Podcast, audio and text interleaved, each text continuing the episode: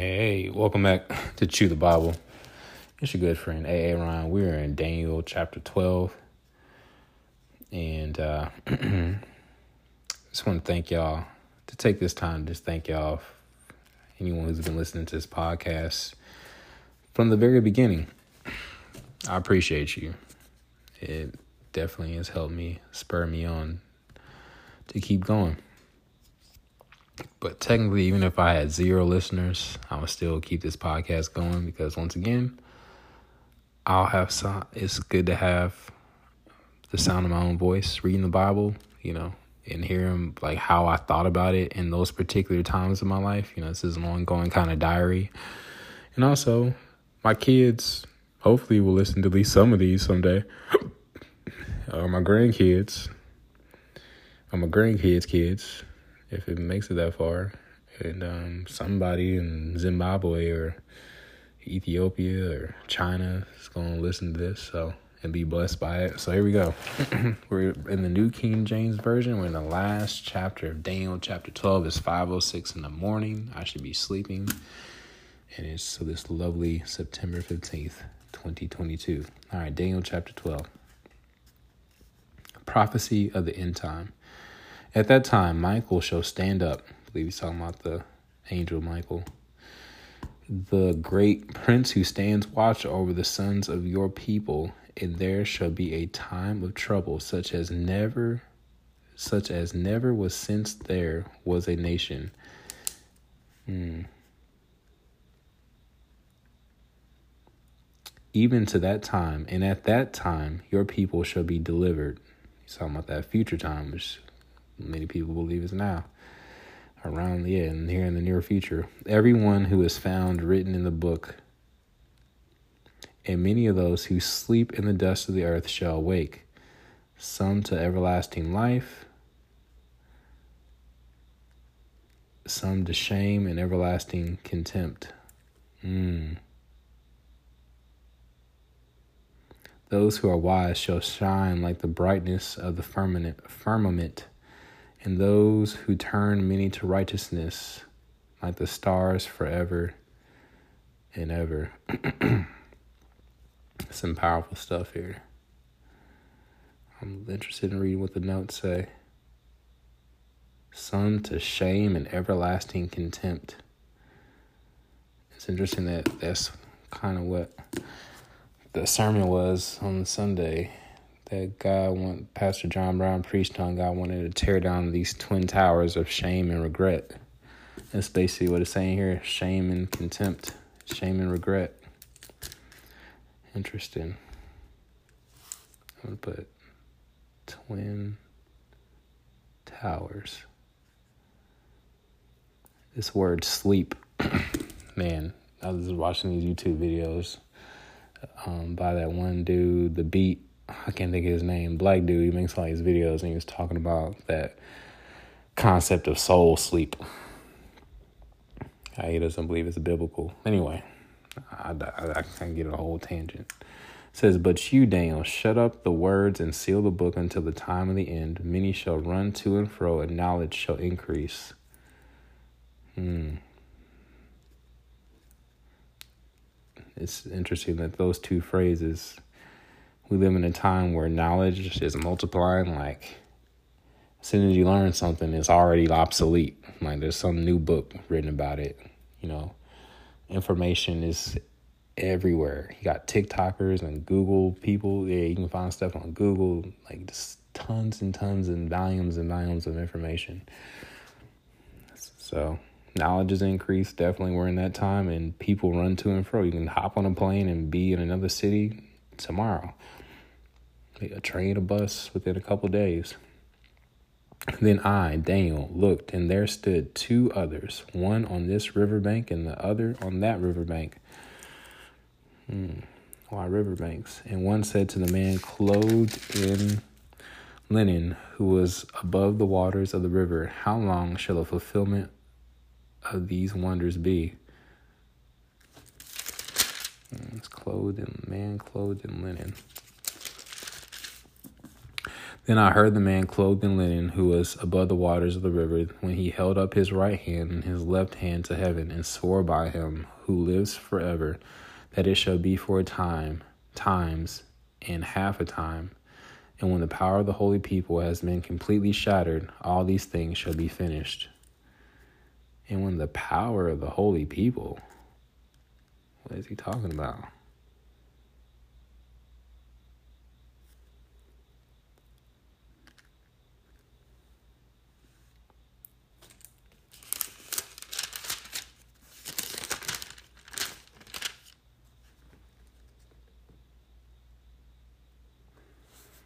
Anyway, I'm keep reading verse 8. Although I heard, I did not understand. I mean, that makes two of us, Mr. Daniel. Then I said, My Lord, what shall be the end of these things? And he said, Go your way, Daniel, for the words are closed up and sealed to the time of the end. Mm. And it's like, once again, watching a really good movie, and then all of a sudden at the end, you don't you don't get to see how it ends. Many shall be, you gotta wait they come out with the next episode, like the final episode. Like yeah, you have a season finale, but they don't show the season finale till like imagine if you watched a really good show when you were like, let's just say eighteen. But the season finale didn't come out till you were thirty eight. You had to wait twenty years to see the season finale and it finally comes out and you're like, whoa. But it'll be worth the wait. Many shall be purified, made white and refined, but the wicked shall do wickedly, and none of the wicked shall understand, but the wise shall understand. Mm.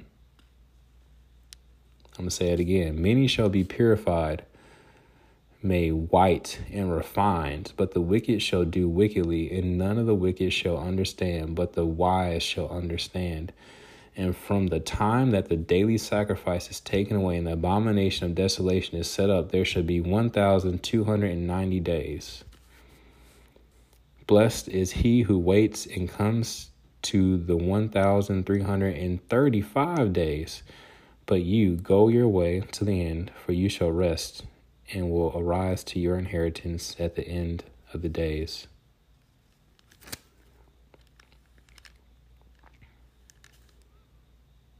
Hmm. It's interesting they use that word rest. Like, what do you mean by that? This whole concept that they believe like in soul sleep, like but this guy was pointing out all these scriptures about how the whole yeah, to be absent from the body is to be present with the Lord. There's all these beliefs that people have like where you where you go after you die. And anyway, that's a whole another conversation for another day. Parr, something Parr, Allen Parr. Yeah, he has a lot of videos on this stuff. Allen Parr, A L L E N P A R R. To say. All right, I'm reading these little notes down here. Once again, we're living, reading out of the New Spirit Filled Life Bible. In time of trouble, the last three and one and a half years of Daniel's 70th week This is referenced in Matthew chapter 24 as well, verses 21 through 28. Hmm. We'll read it real fast. Let's see here, Matthew.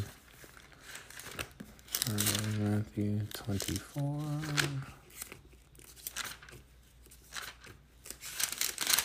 Now, what verses did you say? It's crazy how close we are to the New Testament. We're almost there uh, what verses? Verses 21 through 28. For then there will be great tribulation, such as has not been since the beginning of the world until this time, no, nor shall ever shall be. And unless those days were shortened, no flesh would be saved. But for the elect's sake, those days will be shortened. Then if anyone says to you, Look, here is the Christ, or there, do not believe it. For false Christ and false prophets will arise and show great signs and wonders to deceive, if possible, even the elect. I love that. I always love that part. It says, if possible. If possible. If it were possible, they would, but they're not. See, I have told you beforehand. Therefore, if they say to you, Look, he is in the desert, do not go out, or look, he is in the inner rooms, do not believe it. For as the lightning comes from the east and flashes to the west, so also will the coming of the Son of Man be. For wherever the carcass is, there the eagles will be gathered together. Hmm.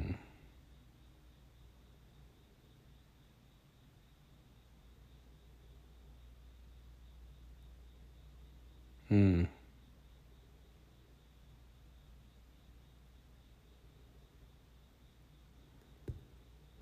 Some powerful stuff.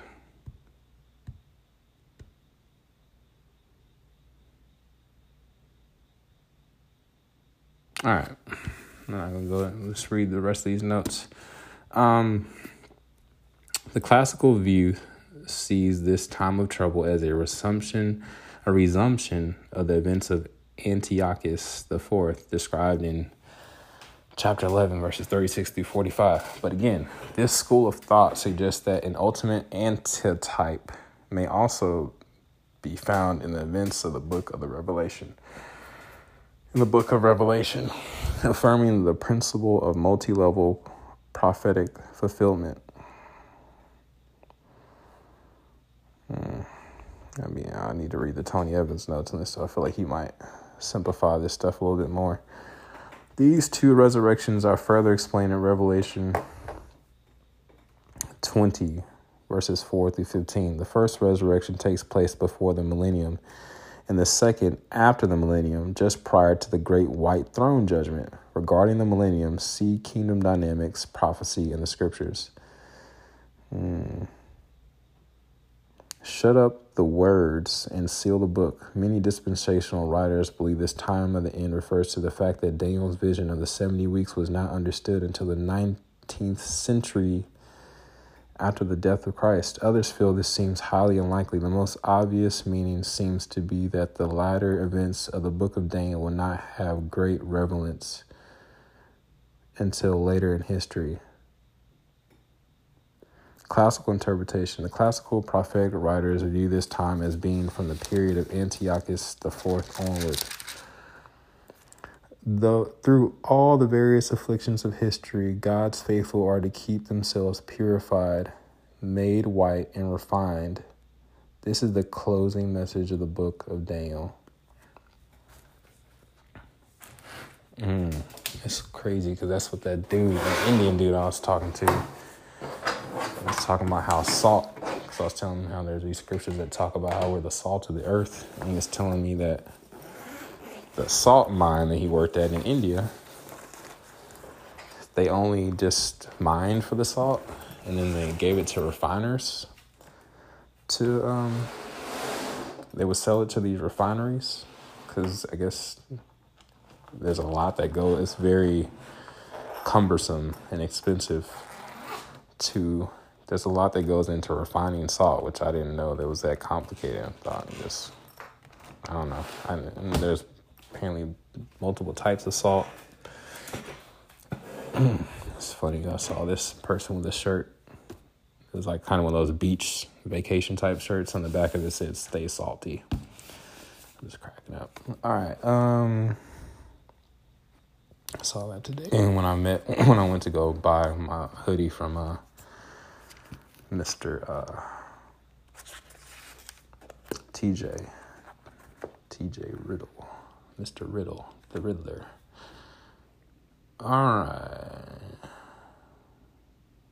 I'm going to read these Tony Evans notes real quick on chapter 12, see what he has to say, and then we'll shut it down with a prayer. Hopefully, I'll be able to fall asleep. So I'm like, feel still kind of like, wound up, wired up. There we go. This is out of the Tony Evans Study Bible. These are notes that he has to say about Daniel chapter 12.